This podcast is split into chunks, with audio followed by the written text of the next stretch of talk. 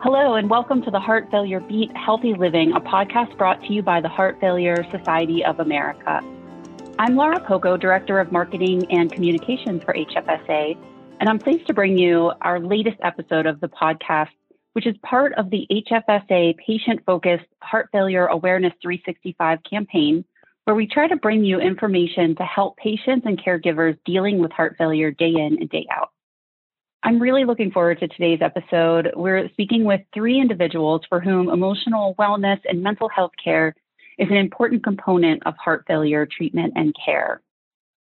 Our first guest is Dr. Laura Peters, who is a nurse practitioner in advanced heart failure and transplant at the University of Colorado Transplant Center. Dr. Peters is a board certified family nurse practitioner who is passionate about the integration of mental health care and the routine care of the patients she sees on a regular basis. Our next guest is Dr. Tyler Brannigan, a heart transplant psychologist, also at the University of Colorado Transplant Center, with expertise in treating patients who are candidates for transplant or who have undergone transplant. Also with us today is Brooke Holmeyer, who was diagnosed with heart failure back in 2017, shortly after giving birth to her first child. Brooke then went on to have a heart transplant at the University of Colorado Transplant Center, where she worked closely with Dr. Peters along the way. She experienced challenges in processing all that she was going through, which, I mean, to be honest, was quite a lot, especially with being a new mother at the same time as receiving a diagnosis and a transplant. So we'll hear more about her journey as we continue. But for now, I'd like to welcome everybody to the show. Thanks for having us. Hi, Laura. Thanks so much for having us. Hi, everyone. Thanks for having me included. So, as I mentioned, we're talking today about the emotional side of heart failure. And the fact is, a diagnosis of heart failure and the subsequent treatment, including surgeries to implant devices and transplants, it can all be extremely emotionally taxing for both patients and their caregivers. I mean, we often hear that the word failure being in the name of the disease can be really discouraging and even scary to patients. And on top of all that, we're living in a world in which there's a huge stigma around mental health care and seeking therapy. But today we've brought in the experts to help us make a sense of how a patient living with heart failure, going through transplant, can recognize that they might need help and how they can go about finding it and where they can go about finding it. So I want to start out by getting a better understanding of the words we're using. Dr. Brannigan, you are a heart transplant psychologist, but we often hear about social workers, we hear the word counselors, therapists, and so on. So, what are the various roles for mental health professionals a patient living with heart failure might encounter in a center or an institution? Yeah, you know, it really may depend on the center that the patient presents at or is working with uh, throughout the course of advanced heart therapies. I know depending on the center, the patient may encounter a psychiatrist. And to be clear, the difference between a psychologist and a psychiatrist is that psychiatrists prescribe medications and uh, have medical degrees, and then psychologists have their doctorate in psychology and are typically more expert in objective assessment and diagnosis of mental health concerns. Then at the same time, you know, uh, there's also social workers, and they may be involved in patients' care in a variety of different roles, whether it's case management, evaluation of their social and uh, mental health situation. Uh, so it really depends on the center that the person is at. Here at the University of Colorado, we have social workers and psychologists. And at our center, the social workers will do an evaluation with the patients, as well as the psychologists who will do an evaluation. And really, the psychologist's role or my role at our center then is to really focus in on the mental health aspects and not as much the social impacts that transplant or advanced therapies may be involved with. But you know, I, I will say that no matter the center that you're at, hopefully the, the center has some type of mental health and services available and either in the evaluation or treatment phase. Wow, those were all really helpful explanations.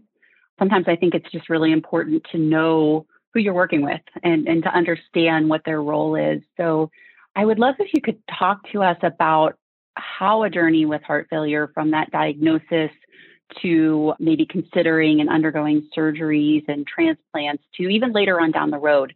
how can that impact someone's mental health and emotional wellness? Well, you know, a diagnosis of heart failure is it's really life changing for a patient. Everything that goes on in a patient's life starts to get filtered through that screen of, of heart failure. Sometimes it can be the impact of that people are no longer able to be as active in participation with their children or grandchildren. And that obviously has some major effects on well being and quality of life. But then there's also the impacts of just the heart failure itself, whether it's reduced circulation or the other uh, co occurring uh, diseases that might happen with the heart failure. All those things can impact the heart, which is a big consumer of blood in our body and uh, requires a lot of circulation. And so when someone hears about a heart failure diagnosis, oftentimes the failure term is, as you pointed out, the one that really they connect with. And it feels very definite in that moment. A lot of questions come up, not only just with what are the options, but also what does life look like from here on out. And so I, I think that you know we see higher rates of depression higher rates of anxiety and then also something called demoralization which i'm happy to talk about more and maybe it'll come up again later. But uh, that's really just something that we see a lot with chronic illness where people can become demoralized and start to feel like they have lower motivation just because they have to get up every day and fight for every breath or fight for every moment of their life so, Dr. Peters, turning it over to you for a moment. As a nurse practitioner, you might actually be there for that initial diagnosis and maybe referring patients on to someone like Dr. Brannigan. So, how have you addressed or experienced mental health care as a topic with your patients over the years? Are you and other healthcare providers screening for symptoms with patients or checking in with them to see how they're managing the emotional implications of diagnosis or particular treatment? We do evaluate all of our patients for mental health concerns during the advanced therapies evaluation. We also have patients that come to us before they need an evaluation. And so all of our providers are aware of the different ways that people can experience mental wellness with a heart failure diagnosis we do have a multidisciplinary team that is available, even if somebody is not going through an advanced therapies evaluation.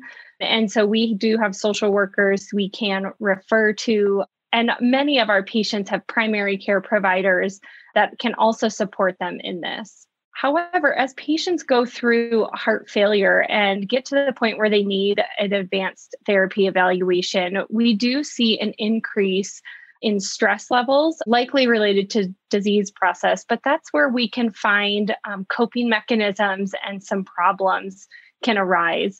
And so that's where our team takes a pretty proactive approach, and we do full evaluations for every single person, regardless of whether they've had mental health concerns in the past in our group or historically. We also noted in our heart transplant clinic a need for more intentional mental wellness evaluation. So, a few years ago, we implemented a routine depression screen along with then a follow up plan for offering resources and referrals to specialists for the patients who needed more mental health support. Our goal through that process was to normalize and integrate regular mental health checks for our patients. I think it can be challenging for patients to verbalize mental health concerns or to understand that the symptoms they might be experiencing are not just related to heart failure or heart transplant. Sometimes it's really hard because the symptoms can be so similar. Sometimes patients don't understand that they have mental health concerns and it's a caregiver that brings it up. By adding our mental wellness to the conversations and care we provide our patients, we're hoping to normalize this conversation and to let our patients know that we value all aspects of their care and quality of life. That's fantastic. It's really good to hear that you're trying to do more intentional wellness checks and offering resources and referrals. And now, Dr. Peters, you worked with Brooke as a patient. And so I'd like at this time, I think, to turn it over to Brooke and hear a little bit about your story. So you were diagnosed at age 31 as we mentioned, right after you gave birth to your first child and had your heart transplant shortly after that. So, can you tell us a little bit more about your journey from that diagnosis to the transplant to where you are today? Yes. As you said, since my journey was so intertwined with becoming a new mother, I had a relatively normal pregnancy and I didn't realize till after I went full term and had my daughter that a lot of the symptoms I was having, like food aversions and swelling, hand pains, and shortness of breath, were all actually related more so to heart failure than being my pregnancy. And I was informed the day after I had my daughter that they did an echo and my ejection fraction rate was less than 10%, with like 50s to 60s being normal.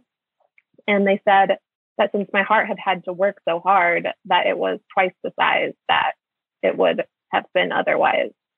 And so in those first few days, I was experiencing a lot of anxiety, first from being separated from my new daughter and being in the ICU, and then from all this new information that I was trying to wrap my head around what it meant. So I was eventually transferred to the University of Colorado and I did wait only about 33 days and got my transplant. And from there, I was kind of a success story, I guess you would say. So a lot of my focus then went on to now I can just be a mom. How did all of those experiences really make you feel? But then it's a big question, I know. right. I definitely battled with some anxiety in the beginning and was helped through that, being hospitalized some, but I had a lot of family support. I had my husband was staying with me at the hospital. I was getting daily visits with my daughter, which was huge. The side that did come with the news of being a transplant was initially very hard because I have actually been a registered donor and I've kind of thought about hopefully being able to donate someday. Obviously, not in the near future, but someday I wanted to be on that side of it. So I remember saying to my mom when I got the news that no, this this isn't the side of this I wanted to be on. I wanted to be able to be a donor eventually one day. And you feel a little bit of selfishness and guilt being the receiver because obviously with a heart transplant, you know what that means. And that's what I was kind of processing through a lot of my time in the actual hospital stay was what I was there waiting for was that. so, Brooke, at what point in your journey did you realize that maybe you needed to seek out some additional support? I mean, the the moment was there a moment or a particular set of moments where you said, "Oh my gosh, I just I need to speak with someone. I need some some other support." Right. So, since I did have a lot of luck or just happen to make it through a lot of the physical aspects without things coming too hard to me, I was able to really live on let's you know say the high of just getting home being a mom i was allowed to travel i was allowed to go back and visit my family. So it wasn't until about i would say maybe eight or nine months after transplant that i had been battling with a chronic cough that they couldn't really find anything serious that was going on. It was kind of just like yeah we have done a lot of tests and we're not exactly sure, but it made me nervous because I had already lived what I felt like was worst case scenario when someone tells you you have heart failure. The very end of that was heart transplant. So I got in my head a little and went back to that place and I ended up in the emergency room for a panic attack. Like I felt shortness of breath. So I thought that was related to my heart, but actually it was just all of the little things over time building up and realizing that I hadn't processed it. And that's when I remembered from the very beginning, Dr. Peters had mentioned that it would be completely normal if I were to feel depression or anxiety And so just her kind of stating that from the beginning let me kind of go back and say, okay, yeah, something else is going on. And I had that kind of connection with her that I just felt comfortable opening up because they had done the depression screenings over time. But even to myself, I wasn't always letting myself go there. I'd be like, oh, yeah, I'm fine. I get to do all these things. I'm enjoying my life. I don't have much to complain about. But slowly through more appointments, I was able to kind of just naturally break down because I couldn't hold it in anymore. So, Brooke, it seems like you opened up to Dr. Peters about how you were feeling and shared a little bit about your experience. So, I would love if you can both talk about your relationship and working together on this particular angle of the treatment that really extends beyond the cardiology and, heart failure side of things. So, Brooke, I'm wondering how did Dr. Peters support you? You've already talked about this a little bit, but maybe you can tell us more. And and Dr. Peters, maybe you can tell us how you offered that support to Brooke. So, turn it over to whoever wants to go first. Yeah, I remember Dr. Peters. I believe at the time she might have been even doing some extra studying on the mental health side because I remember her bringing up how that was an interest of hers and they were kind of incorporating it more in the heart transplant patient side. So just her mentioning that alongside with the screenings they had done just gave me that level of comfort to mention to her hey, I guess I am feeling overwhelmed. Yeah. And I think, Brooke, that you were right. I was starting to have more of an interest in that. I think part of what interested me in this was our patients sharing their stories with me. And often we would sit in rooms and I just heard so many different aspects of the experience after a heart transplant. And the more that I read and the more that I realized that this is just a big part of the experience that patients have. From my perspective, Brooke, you were doing so well after your heart transplant. Like you said, you didn't really have rejection, you had really good functional capacity, you were able to perform all of your normal activities, you were traveling, you were active, you had a daughter. And I know we had kind of treated you for some depression. Um, I would call it situational depression in that first year, which is very common given a stressful life circumstance. But it was after that first year that I really noticed things were maybe a little bit different. And the biggest thing for me was that you seemed to be struggling to find joy and fulfillment in your life. And I just didn't feel like that was because you weren't trying hard enough or um, that you were, you know, sort of the person that doesn't have a lot of extra things. You just had this huge, beautiful life. And I think there is just such an emotional experience that you went through with your diagnosis and the suddenness of it and the severity, and then what you needed to kind of go through to get to where you are today. And so I, I really felt like we would not be doing you a service if we didn't acknowledge that aspect as well. Thank you both for sharing that that experience and that relationship. It sounds like patients might get very close with their their providers that they're seeing because it's such a a really life changing event that happens with a diagnosis or a transplant. Dr. Peters, can you tell us about some of the symptoms that patients should look out for that differentiate the psychological or mental health concerns over heart failure concerns? And at what point should they ask for support or ask for something to be looked into a little more?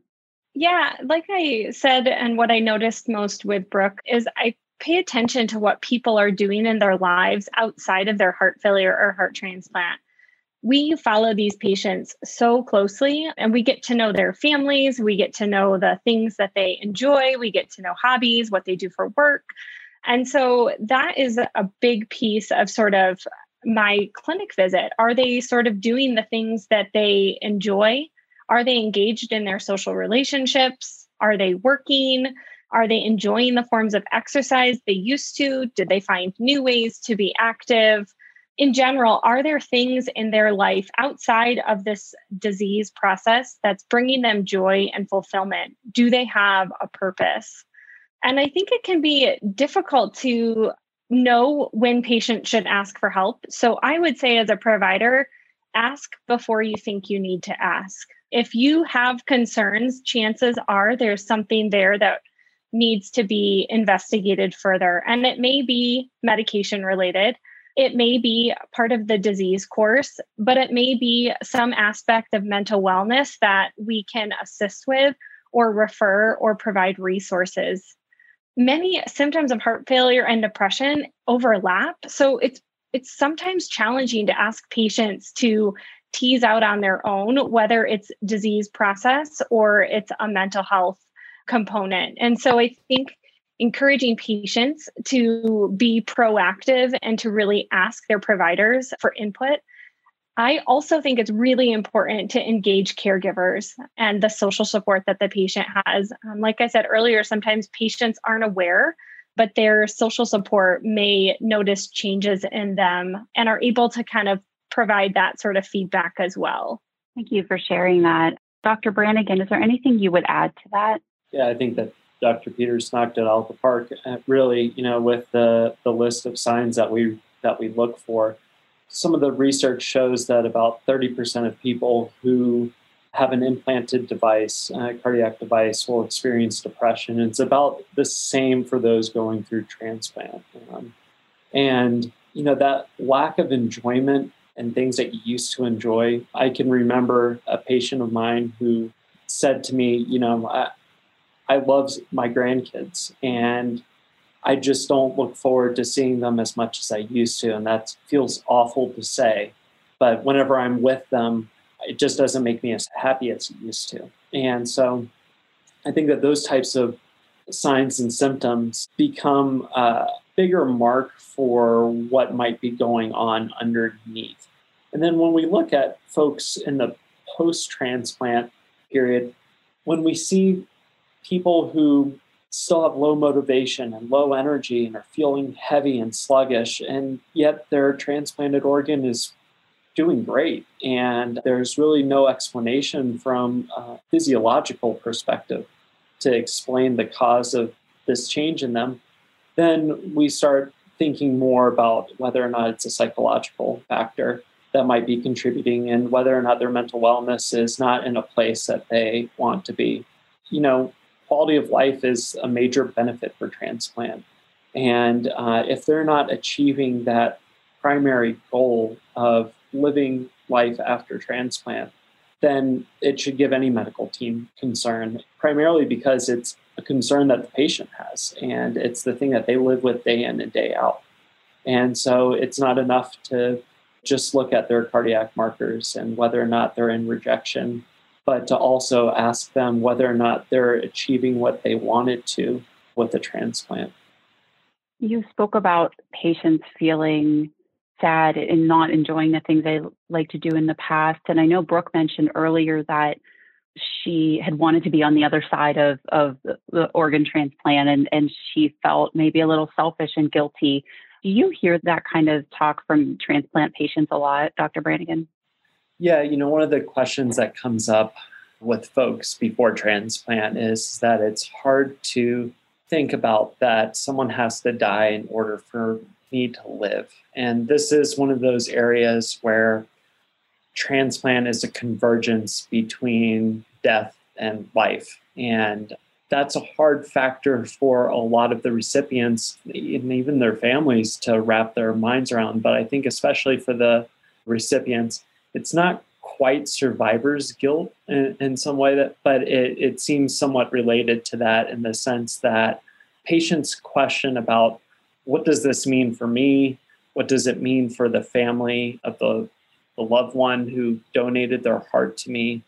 And also when people are not feeling as emotionally well as they would like in the post transplant process they might begin to feel like I'm not using this heart in the way that the donor would want me to.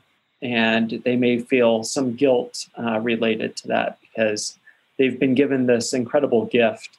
And how they typically make sense of it is, is that, well, I'll be back in my life and I will be, you know, excelling and really enjoying it to the fullest. And then when depression or anxiety or trauma sets in, it begins to become a barrier for that. And it raises a whole other host of questions for the patient. I know that we've covered a lot of ground here, but I'm wondering if there are any big questions that you hear a lot from people around mental health and, and dealing with their diagnosis and transplant. If there's big questions we haven't covered yet, and, and how do you address those? Um, Dr. Brannigan, let's let's start with you. I think one before the transplant happens is how do I wait for an organ and how do I deal with the unknowns? When is that call going to come for me? How long will it be? Am I going to get through the surgery well? Am I even going to survive the surgery? Uh, how painful will it be? How will this impact my family if I'm not able to be there to care for them because I'm recovering from such an intense surgery? Those are all questions that come up uh, before transplant. And then, you know, sometimes after transplant, some people may ask, well, what now?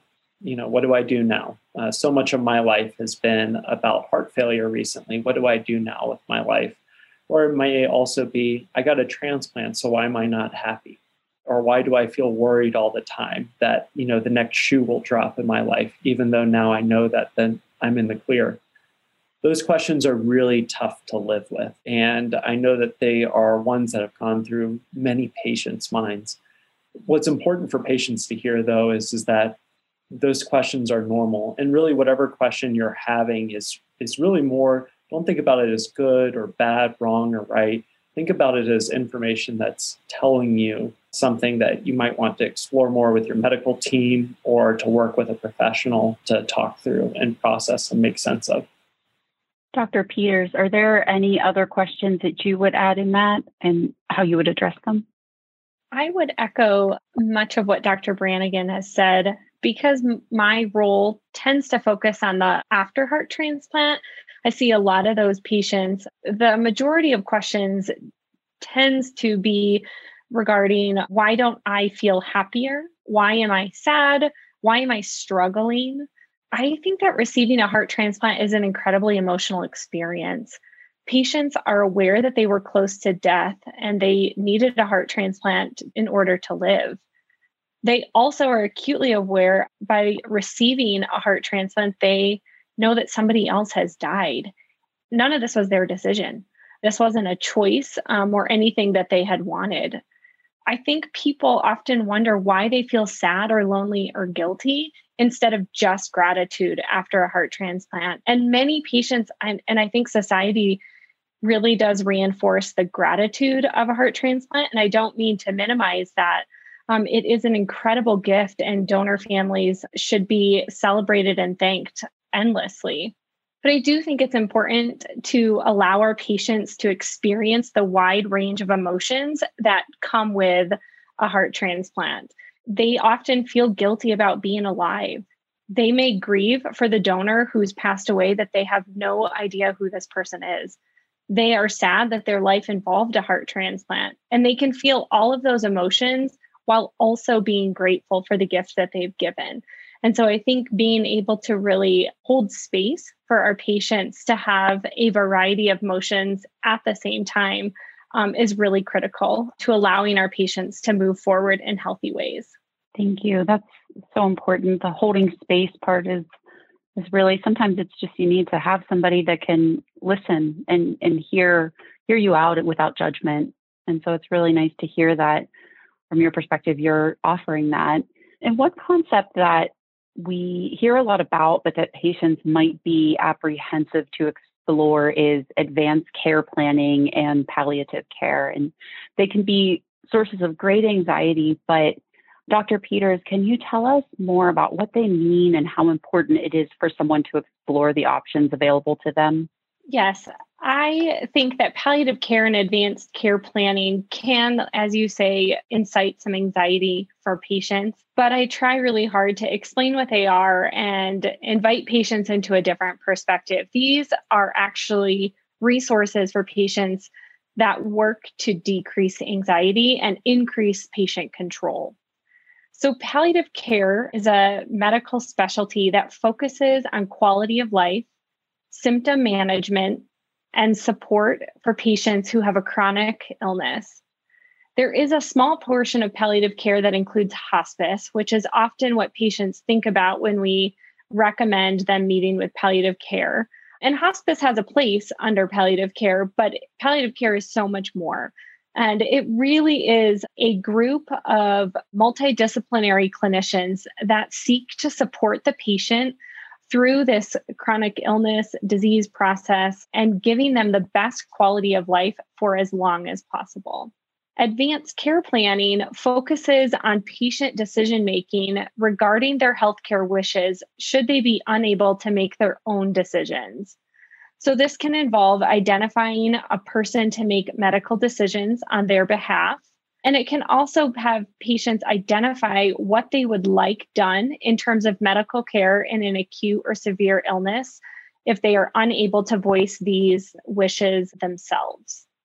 Again, I think the biggest part with palliative care and advanced care planning is to really offer patients control of their health care. It allows them to have decision makers that they choose, as well as to verbalize what they want should their health decline or should they be in positions where they need to make difficult choices. Thank you. That's really helpful. Dr. Brannigan, outside of, of speaking with a professional such as yourself, what are some of the best resources that patients can access that may be low cost or even no cost that can help them with managing their emotional well-being? I like how Dr. Peters just talked about that some of this stuff helps to give patients control. So, are there other things that a patient can use throughout their journey that um, can just help them, help them manage this, help them to control their experience and maybe just find a little bit of comfort and support.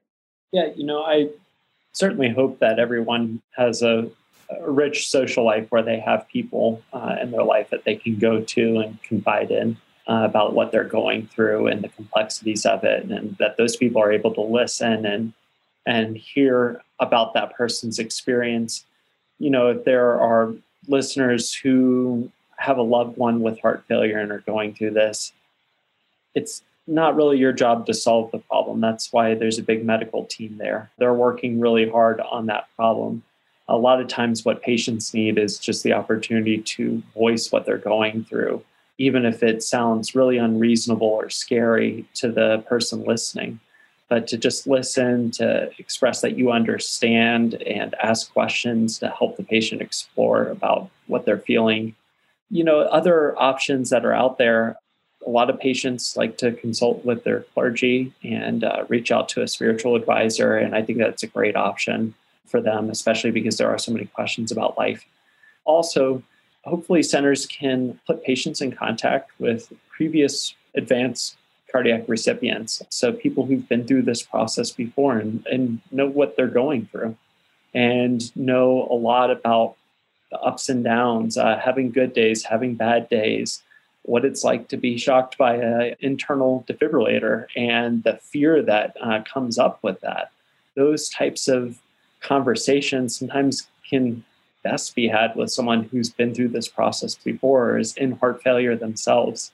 And I think that whether there's group options or reaching out to a previous recipient who's willing to act as a consultant or a mentor or guide through this whole process. Those are all really great options that are probably low cost or no cost at all to the patient. You know, and at the same time, I will say that because heart failure is so complex and the way it impacts mental health is so complex, there can really be no replacement for uh, licensed professional care.